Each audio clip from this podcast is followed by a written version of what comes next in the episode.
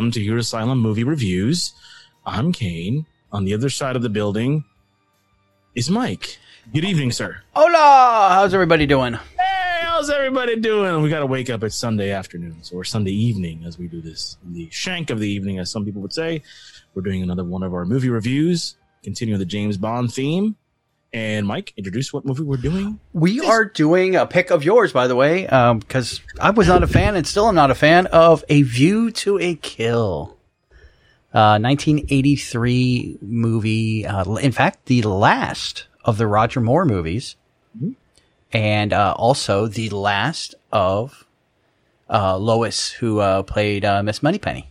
It, this was also her last movie, and because she had done 23, uh, 23 years as as uh, Miss Moneypenny. Yeah, Moneypenny was getting a little long in the tooth at this point. So, um, so was so, Roger. so- yeah, so was Roger. Ro- how was oh, Roger? Was He was 50. Hold on, I had them. I, I pulled that up because uh, he was uh, 57 during the filming, uh, making him the oldest Bond actor. Uh, Connery was 52 at the same year when he did. Remember, we were talking about that. That uh, Connery did another Bond s movie. Am I putting my quotes up, folks? That didn't fall under the standard Bond, but it was Never Say Never Again. That came out the same year as this, and Connery was uh, 52. Oh, okay. That's yeah. I'm looking at him. Yeah, he was old. Yeah, yeah, and and in fact, in fact even even Roger Moore was kind of like, I really kind of don't, and he didn't really want to do it because of the because of kind of like his age. Even Connery made the comment. He's like, no, Bond needs to be in his thirties. That's just that's because of the the age of the character, the type of activity the character you know you know goes on. Um, and then of course you know when you look at like the love interests. I mean, in this one he had four love interests, and you know the two major ones, uh, Tanya Roberts and Grace Jones. They were both you know only maybe in their 30s by that point. Yeah, maybe early 20s actually. I think for Rob, for Tanya Roberts, but yeah, it's just like really.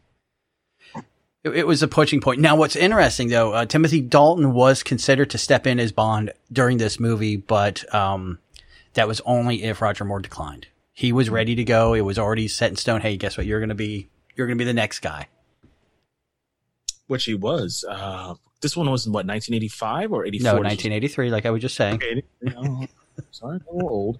So the next Bond film wasn't until four years later. Then 87, right? That was Living Uh, Daylight. 87, yeah. Yep. Well, you figure they got to let release this one out because I think this came out late 83. Um, let me see what's the date on. The actual release date for this was okay, mid mid uh mid. So they had to let this one roll out. So really um Actually, no, this was 85. Why am I saying 83? I, I do apologize. So 85. Oh, well, I was just guessing because I, knew it was around there. So, So, no, the, no, the thing I was reading before was saying that both both this one and the and the Roger Moore one came out at 83. Living Daylights, I think, was 88 when released, Now that I think of it. Filmed in 87. I could be wrong on No, that. no, 87. You're right on 87, but um, So two years later? That was that's a quick turnaround. yeah, that is actually pretty quick turnaround. Yeah, that's, that's kind of surprising me because yeah, I thought this one was because I thought this one came out and so did um, he uh, Never Say Never Again, but it must have been another Bond movie I was uh, I was thinking of that came out because I know there was two Bond movies that came out at the same time. This movie was made at the perfect time. It's totally. And then the reason I kind of dig it, it's just like this movie is basically a James Bond film, but screams 80s everything in it from the soundtrack to the movie itself to the aesthetics. It's just, it's 80s. That's why I like it so much. It's stupid. I agree. But there are better 80s Bond movies. I agree, Just to I tell you, this is just I- horrible Bond. I mean, even even. Moore says this is his worst movie. I It- agree. it's just I- horrible. I mean, nothing. I mean, granted, the songs are great. Yeah, like the title song, which is uh, John Barry and and uh, Duran Duran wrote the song together. Which, by the way, the first uh, the first James Bond song to ever hit number one in the United States was this. still one of my favorite songs. If you do it from a view to a kill, dan, dan, dan, dan, dan. Wonder how much money they made off that song. It was a number one song for a while, I believe. Uh, it stayed top number uh, position for two weeks uh, out of the its 17 week run on the chart. So it was number one for two weeks, and then it slowly started going down.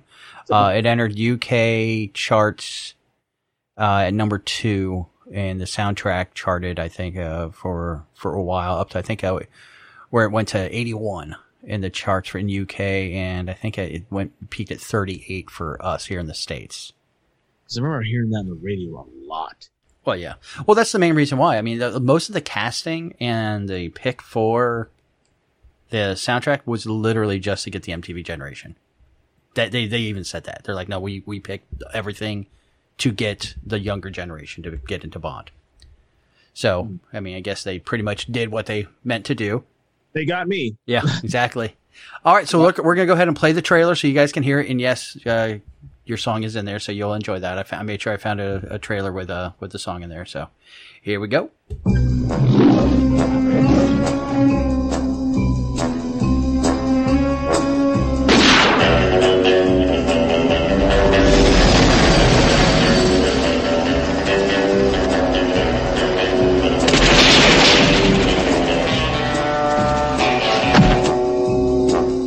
This man has a secret ambition.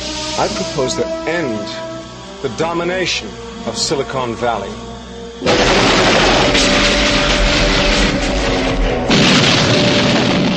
Project Main Strike, A secret plan. for which each of you will pay me $100 million.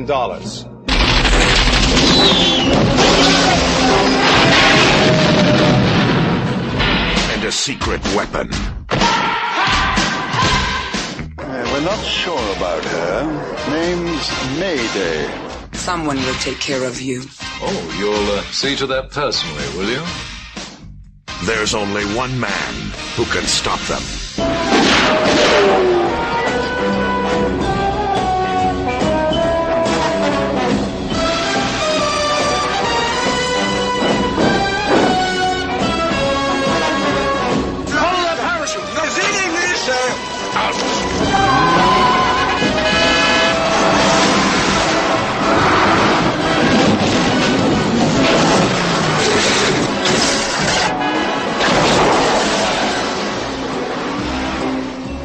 Bond. James Bond. And I'm Dick Tracy, and you're still under arrest. In the world of high adventure, the highest number is still 007. Roger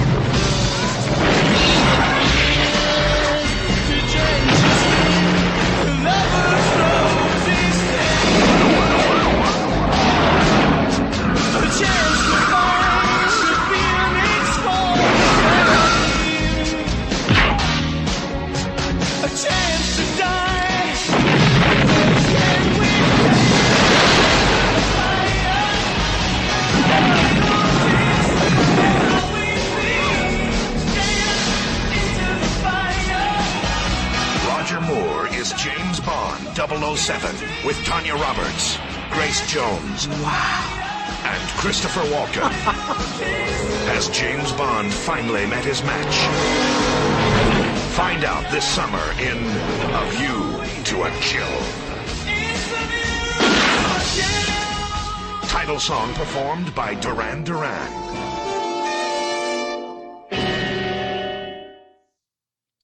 I forgot about that line. And I'm Dick Tracy, but you're still on under. Yeah. so, like they say, we had Roger Moore as you know James Bond his last time doing this. Of course, Tanya Roberts, um, fresh off of I think this was fresh off of uh, Sheena, Queen of the Jungle, or was or maybe this was first and then she did Sheena. I think Sheena might have been first. That's a that's a deep cut right there. Well, I mean, you think about it, really, other than, I mean, I, I hate to say it, I love her to death. I mean, yeah, you got Beastmaster. No, yeah, this one, uh, Sheena, then this one, then Beastmaster. And really after that, she played Midge Pinciotti in the 70s show. Love her to mm-hmm. death, but what, not much else that I can name. I mean, I, again, there's Charlie's Angels, but not really. I mean, she was, I don't think she was in there that long. She was like a, a one season angel. yeah, well, there was a lot of one season angels after this. Yeah. left? Somebody left. Farrah Fawcett left after one season, and then they rotated angels after. that. Yeah, yeah. So, but you know, that's you know, she, Sheena for me was my my favorite one for her. I know, I know, Beastmaster's in there, but I, I like Sheena. She was nice. Uh, then of course we had uh, Grace Jones, who uh, who I believe this was her first.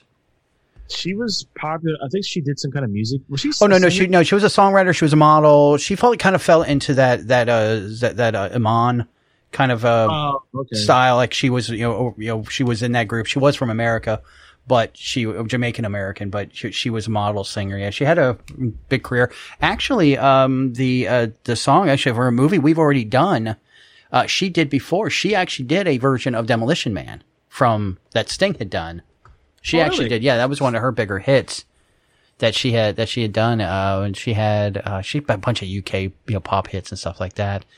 But I believe this was like one of her first movies that, that she was in not her best. I thought she was better in Coming to America. No, not, not Coming to America. Um, there. Boomerang. Boomerang. She was in Boomerang. She was in Boomerang, and what else was she in? Oh boy, I, come on, Conan the Destroyer. Oh, I don't like thinking about that one. That's kind of garbage. That was a real Chambers. Hey, guess what? All Conans are garbage. I'm sorry. They they are nothing. Hey, read the oh. books. Trust me, read the books, oh. dude. It is. They're all garbage. I read the comics. Come on now. Com- yeah, on. no, I'm telling you. Even even the first one's garbage compared to the comics. Uh, of course, then we had you know Mr. Christopher Walken uh, on this one. Let me see, where was he at? I think this is right after Dead Zone. You know, so if anybody's familiar with that one, great flick. So that's why he just came off of. He had already done Deer Hunter, The Dogs of War, Annie Hall, but so this one is this one, uh, and then, then uh, he's kind of established already, pretty much. So still young, but like, I, who would I kind of put him to to nowadays? Somebody that's like you, you've seen some good work but still really young. and you know, and you, are still not sure where he can go from this. But uh, I was gonna say Christian Bale, but no. No, Bale's Bale's past that point. Yeah, Bale's past that point. yeah. yeah, I just thought about that now. Um, I'd say uh, Krasinski. I think like Krasinski, he you can you, he's done great material, but he's still young, and you don't know which direction he's he's gonna go now. Uh, I'm not saying quality of acting. Okay, don't, no, don't no, I'm just saying I, like I, his point I, in his career. yeah. Yeah, I think he's. Yeah, Okay. Yeah. All right. I would agree with that. Uh, and then, of course, we like I was saying before, we had the last of uh, Lois Maxwell playing Miss Moneypenny. Now, there's something interesting about this. Uh, that when she was, uh, when, you know, she was like, you know, apparently, you know, she's, she knows she's older and, and she's done, you know, with it. But, um, she was asked, you know, to, to retire the role and she thought about, she's like, what if we became, what if you promoted me to M? Like she actually mentioned this back then. And the producers, like, I believe the audience wouldn't accept a James Bond get, being given orders by a woman.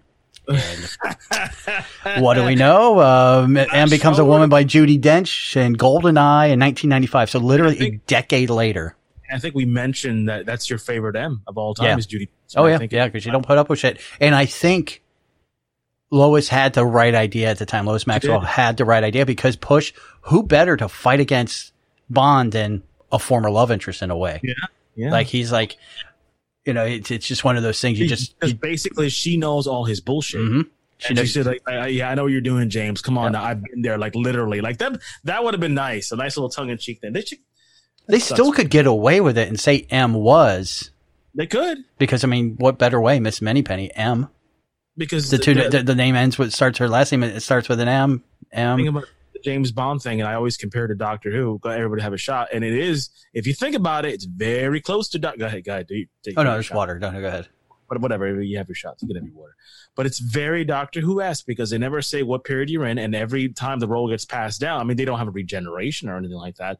But basically, there's always a new Bond. They're like, who's the new Bond? And same thing with the BBC. Who's a new Doctor Who? Or really, let's be honest, isn't Doctor Who really just James Bond? Since technically Bond was around a lot sooner. Okay, you can you can suck that in and hold that in and, and hold that hate in for a moment. but Lois suggested that Miss Moneypenny be killed off instead, and of course they killed that one. So yeah, there there were some. I mean, I like her ideas and things that she was uh, considering, you know, to doing, but uh, you know, it was uh, time when it came yeah. to that. Now we're going to go ahead and get started on the running, just running down. Now you will see some familiar traits and some familiar things in this movie because the story is considered a reworking of another Bond movie. Goldfinger. Goldfinger. When you actually go, the two movies share very similar story elements. So hmm. just something to, to, you know, to think again, another reason why I feel I just never, I just never, other than the like the pop references, that's the only thing that's fun about it. You know, that's, that's I, I dig it. It's just, it's a fun. Look at when you when I mentioned this movie, I saw your eyes rolling. Oh god, this one. Yeah. And I look at, and I agree with you. It's it's a terrible movie. but to me, it's a fun movie. It's a very fun movie. It has a lot of 80s references, which, which I dig. This guy over here, this age, same age as that guy right there, I dig all those references. Even now, I watched it, I think this a couple nights ago. I still do. It's fun. It's not great. It's not funny. He's not my favorite James Bond. I, I just think I honestly, me personally, I would have picked uh, a rep- better representation of him as Bond when we were doing this. I would have gone with Octopussy probably. This was my choice. So. Yeah, I know, I know. It's, it was your choice. I just, you know, I just feel like you know, it's a, it's a little, little waste. Uh, but we pick up uh, in the nice cold tundra. Um, uh, Emma MI6 agent James Bond is sent to Siberia to locate the body of 003 to recover a Soviet microchip. Uh, of course, nobody from the cast actually went up north to film this. None of them were there for that for that uh for that filming uh, because you have the ever popular horrible green screen that James Bond is uh, known for for most of that time. I thought I just that was just horrible watching it, and I swear I think some of those shots were like like they did like they filmed one thing and then they just spliced it in a, a few more times. Yeah, it was it was real bad. And then he comes to the to the uh to the submarine that looks like an iceberg that's got the Union Jack on the inside of the cover. Uh, this one definitely screamed. Uh, you can definitely see that uh, Austin Powers got something from there. This actually could have been an Austin Powers movie. Yeah, could have. Yeah. I think they stole all the tropes from this oh, film. yeah, pretty much most of them. Yeah. So, uh, Q starts analyzing the microchip, establishing that it is a copy of one designed to withstand electric mag- magnetic pulse or an EMP. Uh, because by that point, all microchips, even still to this day, all microchips are susceptible to EMPs. But this is showing that it, it was, this one is not, and it was made by a government contractor named Zorin Industries. Now, at the beginning of the movie, did you notice right at the beginning that there, that, Zo- that Zorin, it does not, they put like a little disclaimer at the front about Zor- the name of Zoran is not a real person and does not represent, Oh, because at that time there was, and I don't know if they're still around, Zoran um, designers. They were a clothing company. wow! I didn't get. I, I totally forgot. I yeah, that one I had to look up because I've never seen that before in a Bond movie. I'm like, why are they throwing this disclaimer up about this one? Normally at the end they'll throw it like at the end of the credits they'll throw up the little disclaimer. Hey, if anything, you know, uh, uh, is similar to a live or dead person, it's you know just coincidence. They, they kind of throw that up at the end, but this was very specific at the beginning, and I'm like, what the fuck is that? And I had to go look it up. I was like, what? Sorry, I, I- I totally blanked that soon. I was like, I didn't even notice it. That was a good pickup. Yeah, it was just like because it was at the beginning. I was like, what is what's that all about? But okay. Whatevs. So Bond, um, so so Bond uh, decides to visit or, or goes with he goes with Q, goes with Miss Moneypenny, and they all go into a uh, to the Ascot race course to observe the company's owner Max Zorin. Now, the role of Max Zorin was originally offered to another blonde-haired actor that was pretty popular at the time, Mr. Rutger Hauer. Who I think, yeah, he would he would have added more levity to it. I think, it, yeah. a lot. Yeah, he would have. Um, uh, and the description of how they describe Max Zorin in the script was loosely based on Sting, and it was written with David Bowie in mind. And but uh, but uh, David Bowie had turned down the role as well. How many comic book characters or characters have been based off Bowie? Bowie and Sting together, yeah. I mean, there's actually a, there's actually a character that is a mix of both of them together. But yeah, It, it's amazing. Like you think of this time, like those. I mean, sorry guys, I don't mean to sidetrack. But like th- those two guys, like we've heard these names a lot. Like this based off Bowie and Sting, Bowie and Sting, a certain era. Like you know, Constantine was based off. Uh, I think it was Sting or Bowie. Or no, it was, it was that was based mostly off of Sting. Thing. Um, and then of course you had uh, like you know Iggy Pop's body was like for the Crow, Yep. uh, and then you had like Peter. Um, shoot, just drew a blank on his name. Which one? Peter, the the, the singer. Um, shit. Eddie Murphy. Yeah, Murphy. Yeah, he was kind of the look of the Crow. Yeah, Um, Rutger Uh, Hauer was actually the look when the author wrote it. Anne Rice, when she wrote uh, the Vampire Lestat in uh, Interview with a Vampire, Lestat was supposed to look like Rutger Hauer. So there you have really three very iconic. Another blonde-haired guy. Yeah. that's that's crazy. Yeah, that because well, you got to think. I mean, she wrote it back in the mid seventies. Uh, interview with the vampire, and that's that was her her thought. You know, I think she had you know just gotten through seeing um, uh, shit, just do a blank. Uh, fuck, I'm not Was doing. it, was it Nighthawks? no, not Nighthawks. No, uh, the, with with him and uh, Harrison Ford, uh, Blade Runner.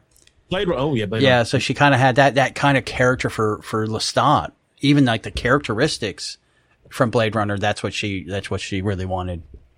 What a great actor Rutger was. Peace, man.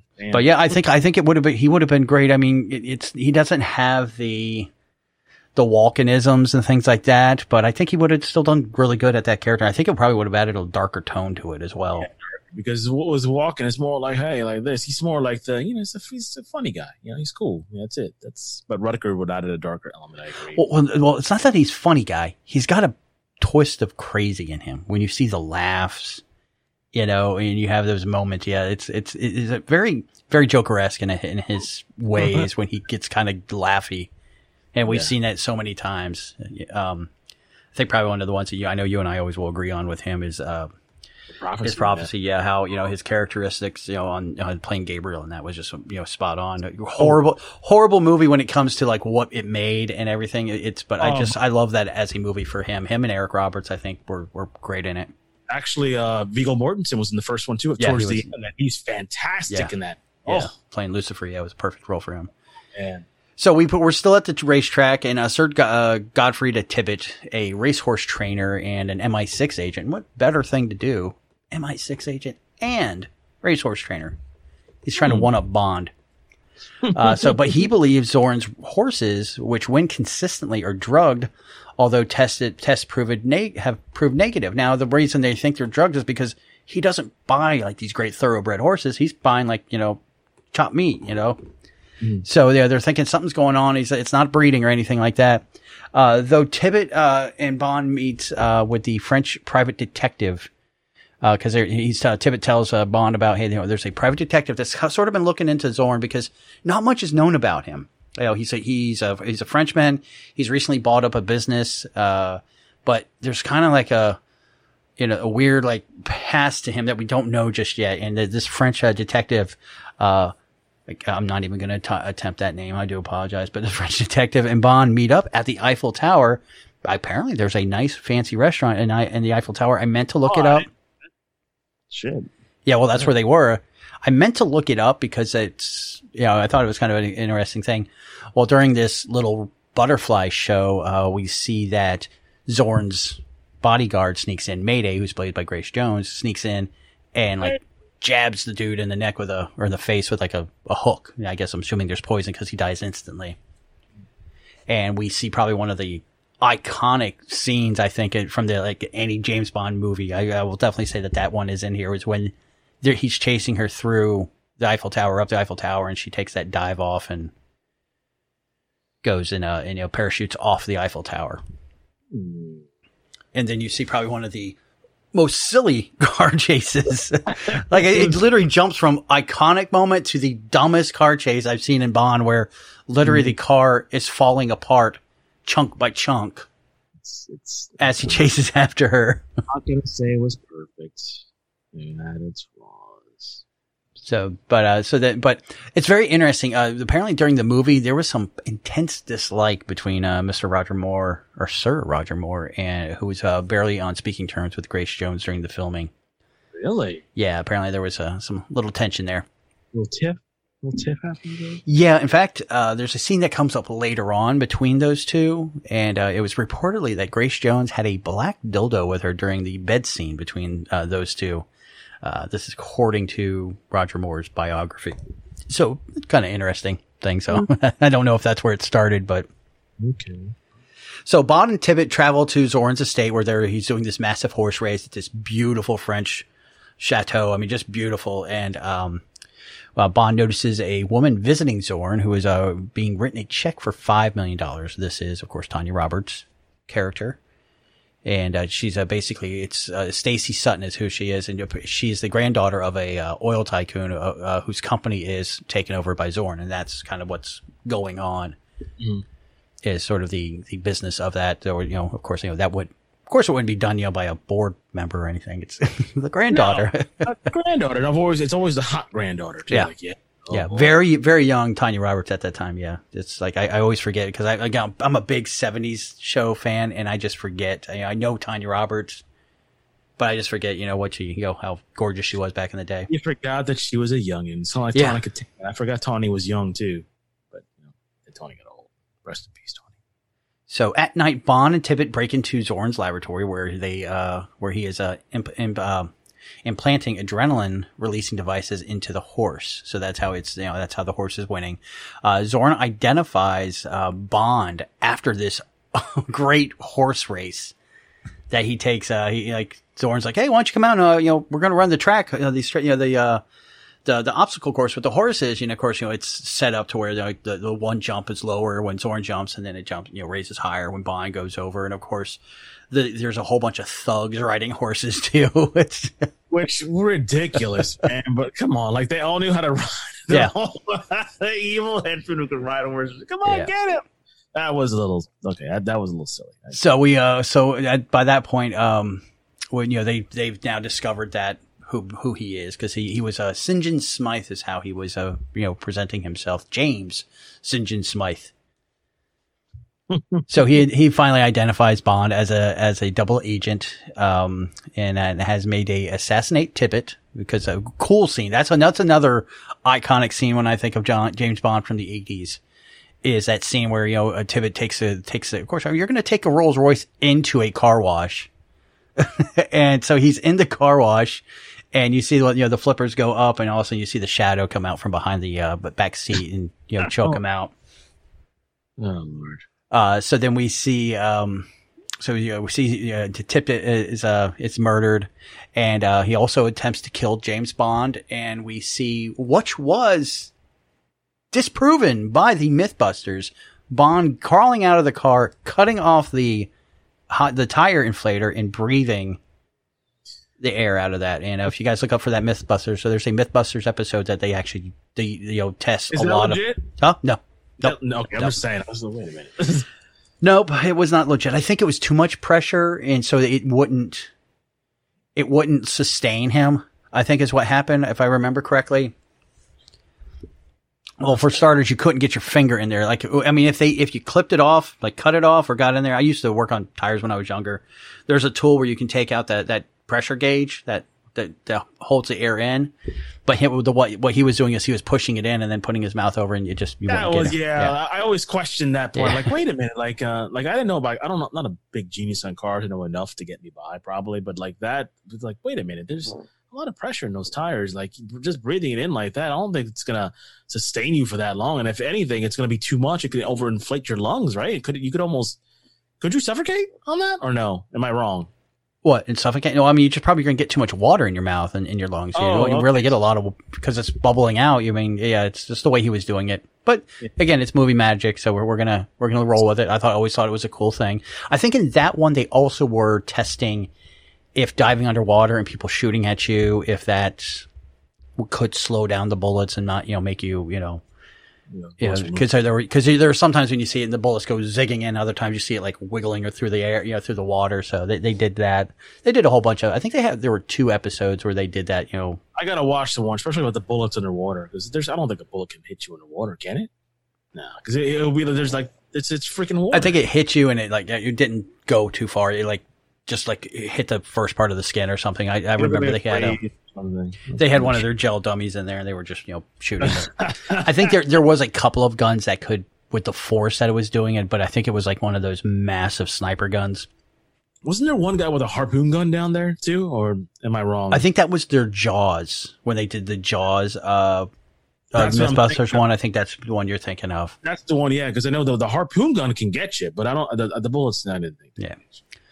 So uh, General uh, Gogol uh, on the uh, of the KGB confronts Zorn for the killing of Bond without permission, revealing that Zorn has was initially trained and financed by the KGB and has now gone rogue on them uh, because you meet his his comrade, his friend, at the doctor, and you know he screams crazy German doctor like like you wouldn't believe. Uh, you know, you just you half expect to see Captain, you know, Captain America in the in the in the uh, in, in the Red Skull coming out, you know, when he's there talking about it. God, please, that would be the perfect part. You put put him in there. It's the Red Oh, So then, let, so then later, Zorn is uh unveils a to a group of investors his plans to basically destroy Silicon Valley, which will give him and, and the potential investors an, a monopoly over microchip manufacturing. Um, and I, interesting idea. Well, yeah, yeah, very, very Lex Luthor. Very, very, very. Actually, yeah, very Luthor. Yeah, because he gets all the mono- he gets all the monopoly and that shit. They got to pay him. Yeah, yeah, but yeah, very Just shave his head. It just, you know, just, just there's just no Otisville. That's the only thing I think is kind of yeah. I didn't hear him talking about Otisville, so I would I, I want to buy Otisville. so during the investment talk, one of the folks is like, "Hey, listen, I I don't want to be involved in it." So you know, Mayday, you know, picks him up and says, "Okay, well, no problem. You can leave without no any pro- issue." And apparently, he walks out, and we discovered that they're in a in a in a zeppelin flying over, you know, um, a blimp flying over the over the city, and they this dude just falls out of the out of the bottom. I don't know how they didn't know they were in air and like, hey, you're going to leave now. Like I said, you got to suspend your yeah. animation just a little bit. so then we go when Bond goes to San Francisco and meets up with CIA agent Chuck Lee, uh, who uh, claims that Zorn is the product of a medical experimentation with steroids performed by the Dr. Carl Morton. So not only is he experimenting you know, on the horses, but Zorn himself is actually the product of it. Didn't we see this trope in another Bond film? Like, not not not talking about like it's some it's a trope that I think we see later on with another character. I believe so, but it, you, really you can throw that back into kind of the Winter Soldier idea that there these people are being you know experimented on because you know to be the certain you know perfect assassin. I mean, it's it, that is very. It all goes back to the Winter Soldier. It, not just that. I just think it's a very a very um you know, so uh, a secret agent kind of trope that you know they're they're always trying to do genetic experiments to improve somebody or improve you know improve that, and it's something that's always been in history. Mm-hmm. Yeah you know, you look back, you know, the German, you know, the Germans, you know, again, he's, he's a German, he's a German, mad German scientist. So. so, uh, but Bond, uh, investigates, uh, the nearby oil rig owned by Zorn. Uh, and while there, he finds that the KGB agent, uh, Paula Ivanov, recording conversation and her partner are placing explosives along the, the rig. So now we're finding out, okay, Bond's sort of like on the side of of the Russians right now because you know he's Zorn's gone off you know all rogue on them. Enemy and my enemy is my friend, one of those things. Yeah, Yeah. So, uh, and again, this is in this one we do see Bond with four girls. Remember, we were talking about the last one that Bond always has two. This one, he he was a player, and he he was with four women. Yeah, man. On this one, so I mean, because you figure the girl at the beginning that that saved him from the ice. Uh, you have Grace Jones. You have uh, the I Russian girl, and then you have uh, Tanya Roberts. Well, Tanya, I think Tanya was the main one though. Well, she is the Bond girl. Well, like if you're gonna you know, call somebody a Bond girl, but again, you got to realize he, he had you sex know, with each of them one time, so they all are Bond girls. Yeah, my, yeah. I was just gonna say, I think uh, if you look, I think it's the, the, history of James Bond Wikipedia. They actually list the they listed Bond girls. every yeah, film. they do. Yeah, yeah, and they list uh, Tanya and Grace Jones as the only two Bond girls. Yes, there is four, but I think those. well, I think because Grace, you know, later on something you know changes with Grace's character that turns her into that kind of thing. I think anybody good is a is a Bond girl, but I honestly, as a man, I, you, you count all of the women you're with, all right, and so I think that's kind of very bad that we're like, oh, that one's not a Bond girl, but she is a Bond girl. You know, the first one, you don't count the first one as a Bond girl. She was a good.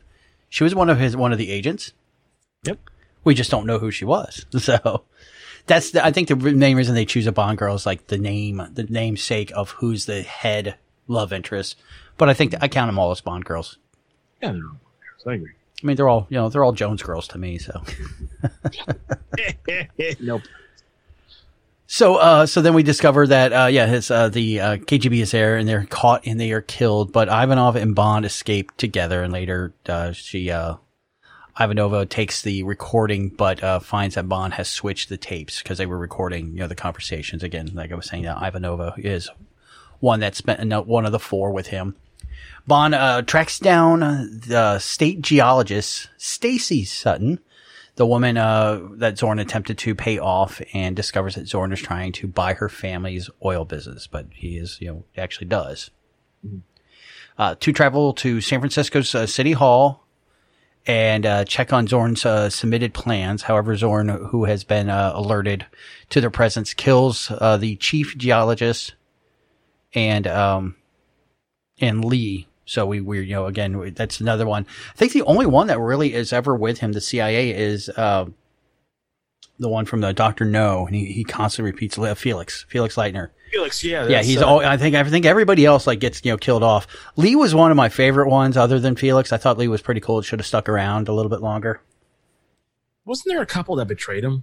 Uh, CIA, I don't think so. There were a couple of uh, MI6 agents that you know ended up Oh yeah, betraying the. MI6. Yeah, I know. It's- Come on, I, Easy, easy. We got British listeners. Simmer down with what you're about ready to say. All right, all right. I know those damn Brits. That's Pump your I'm gonna say. brakes. I didn't say it. I said Brits. So, but yeah, Zorn uh, proceeds to fling around uh, Bacardi 151 all over the city hall and just blow the place up. I mean, like, come on, don't be wasting the Bacardi like that.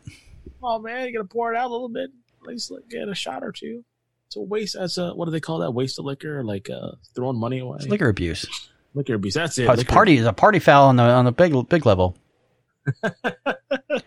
so he sets fire to the building and and they frame Bond for the murders uh, of uh, killing Lee and killing the um the uh, the chief geologist there. At the same time, Bond uh, Bond and Stacy escape in another sort of iconic chase scene, silly as hell.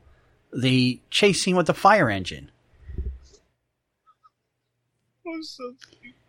And then, of course, you know, the police try to arrest him. Oh and, that, and that's when we get the, the line that you love is, you know, I'm James Bond. Oh, I'm Dick Tracy. I don't care, you know. I don't care. You're still under arrest. Yeah.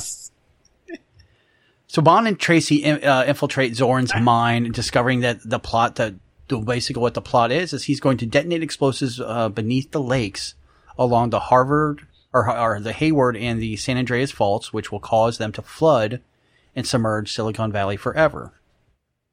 It's uh, very interesting. Can we, can we get that on MythBusters as well? Because I don't think that that can happen. That's that's movie magic, as Tim Burton would say. Yeah, that's you know a little bit. And that's that's a little yeah. bit bigger, bigger explosion. I mean, I'm sure there would be some damage, and you know, you probably would definitely put Silicon Valley out of business for a while. But I don't know, you know, if the flooding part would happen. But again, that's you know, we, we like like you said at the beginning, we have to sub. You know, Suspend uh, your man. Suspend your disbelief. That's Yeah. So then, uh, so then we've discovered that, um, so underneath the Silicon Valley, there is a larger bomb also, uh, in the mine to destroy the uh, geological lock that prevents all the faults from not moving or from, uh, from moving simultaneously. So you take out this one and the rest will move independently by themselves. And basically it's this massive bomb on top of a ton of other like T- TNT. Mhm. Just a room full of bags of, of crap. Uh, so then we see, and this is where about the time I believe uh, Roger Moore made a comment about it, saying that one of the things that he feels that this is the the worst Bond movie for him, and kind of an over and all, all was the amount of violence that happened here. It was just like so much, you know, murdering going on. It, you got to think Bond never shoots anybody in this whole movie. The only time he shoots one person is when he was at Sta- uh, at Stacy Sutton's house, and she and he shoots the guy with the rock salt from the shotgun. That's it. Yeah, he doesn't kill anybody. Yeah, so so for him, he's like he was like Bond doesn't kill anybody, but there the the body count in this was so huge that he, he sort of had a problem. He's like, this doesn't feel like a Bond movie to me with the, the with that kind of body count. Granted, we're in the mid '80s. We're working with you know somebody that was a Bond you know during the '70s. You know we're we're used to a lot different things now. You know our we've been desensitized to to a lot of that through the I was just going to mention movies with a couple of people that you know Bond directly kills himself. His body can be a little bit higher as we Yeah. move. Uh, so then we see uh, Z- Zorn and his security uh, chief Scarpini flood the the mines, killing all the workers. Uh, Stacy escapes uh, while Bond fights Mayday, and then once all that happens, Mayday soon discover you know realizes that well Zorn doesn't care about her. You know she's like I thought he loved me because not only did he try to attempt to kill her, but Bond, but also her her uh, her henchmen, her sub henchmen. I don't know what you would call them. Henchman oh. 2.0. Yeah, her her hench women, uh, the two girls that were there with her, you know, they they even died, and so that's there's a moment there when you see you know a, a turn from great, you know, J- Grace Jones's character because she was doing it because she felt Zorn, you know, loved her, and yeah, there was something there. And so now she's, you know, she's like, well, screw this. So she decides to work with Bond, and she ra- helps him raise up the the uh, bomb, puts it on a car, uh, you know, a, a train car, and tries to push it out of the mine. But we soon discover that that the uh, the handcart is not working. It's it keeps breaking. So she decides to sacrifice herself and uh, roll out, which you know, kind of a really cool scene there as well. When you see her, you know, that that complete change of character for her really Yeah, quick. she, she had a Kylo moment. Oh, that, that was way harder than a Kylo moment. I like to say Kylo moments. So, uh, so she dies in this massive explosion outside, and as Bond comes walking out, he sees Stacy, you know, running, yelling, "Oh, James, James!" James, don't do it, James. So, uh, in the meantime, Zorn and his his Doctor Buddy and Scarpini, they've all hopped into this, you know, this uh this blimp again, and they are flying around, and they see Stacy running around, so they swoop down and magically pick her up. You gotta love the one thing I gotta tell you about this through this whole thing. Any of these like special effect, not special effects, the stunt scenes, they really did not cover the faces up. That you can definitely tell. Like I mean, through most of this, um, during the car chase at the Eiffel Tower, if you remember, it, that whoever was driving the car was not Roger Moore at all. I said, you got to suspend Yeah. your disbelief. Just This one was a little hard. I'm sorry, I, especially being mid '80s movie. This one was a little tough. I was like, come on, you can hide those faces a little bit better. They they just didn't care. I think I swear I thought I thought I saw a mustache on uh on Tanya Roberts. I swear to God, I thought I did. I think you might be right. Listen, I love my bad cheesy movies. All right, I'm all over the sci-fi shows, the the bad ones, the the, the snakes versus the the uh, the pythons versus the sharks, or any of that crap. I love those. Those did better at hiding bad special effects, and you knew they were bad special effects than this movie did. You don't like giant ape versus monster. All of them, I love them all. Again, this is a Bond movie, supposed to be done, you know, massive, you know, budget.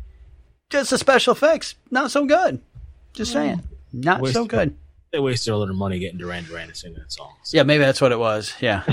Yeah, you know, honestly, could should have called freaking Dolomite and they got him to, to direct. I bet you would have been better. they should have. He would have made it for like five dollars. Oh, so uh, so they they're escaping in the uh, in the aircraft. Uh, of course, you know, like I said, Zoran picks up uh, picks up uh, Stacy. So uh, and as they're going away, Bond grabs one of the the mooring cables and proceeds to fly across in the again epic green stra- screens that they've always had across San Francisco. Uh, at first, I thought he was going to run him into a building, which I thought was kind of like, okay, yeah, crash him into a building. But, you know, he completely bypasses San Francisco and rolls out into the bay and proceeds to head no. towards the Golden Gate Bridge, where he No. thinks that's going to knock Bond off. Again, building a lot better than the Golden Gate Bridge. Building, come on, man. Yeah. Yeah, should go for the building, not the bridge. yeah, I was like, why, why, why'd you do that? Come on, that's not metal. So The- a, as they're doing as they're doing it, Bond manages to moor the airship to the framework of the Golden Gate Bridge. Uh, Stacy attacks Zorn to, to save Bond, and and in the uh, fiasco, uh, she gets you know knocked out and you know jump down with him. You know again, I have a what is it? I don't even know what it is. Um, the, the, fear height, fear of heights. I've got that. Whenever I watch movies nowadays, I definitely have that fear of heights, man. Because I, I get like Oh, you're, the, not the, you're not the only one, sir. yeah. So when I- I watch this, I'm like, oof. I, I am terrified of heights. I'm just one of those guys. Yes, I have a not, not I forget what it's called, uh, heightophobia, whatever. You guys look it up. But yeah, I'm afraid. Of, I'm terrified of heights. Hate them. Hate them. used to not be. I used to work in construction sites to walk on two by fours from from building from floor to floor. Never had a problem. As, as I got older, I'm scared of fucking heights now. So, but even when watching movies, I like my legs will get all like tingly. I'm like, oh, okay, let's not do that. Can we? That and clowns. Uh, so, uh, so uh, again, like I was saying, Stacy flees and joins Bond out on the bridge, but Zorn follows him out with the axe, and which again, the classic, classic walking. It's like that that crazy eyes as he's swinging the axe at him. He's fucking going after him with that axe. That's kind of metal. Yeah. That is. It's fucking early metal. Like, go walking.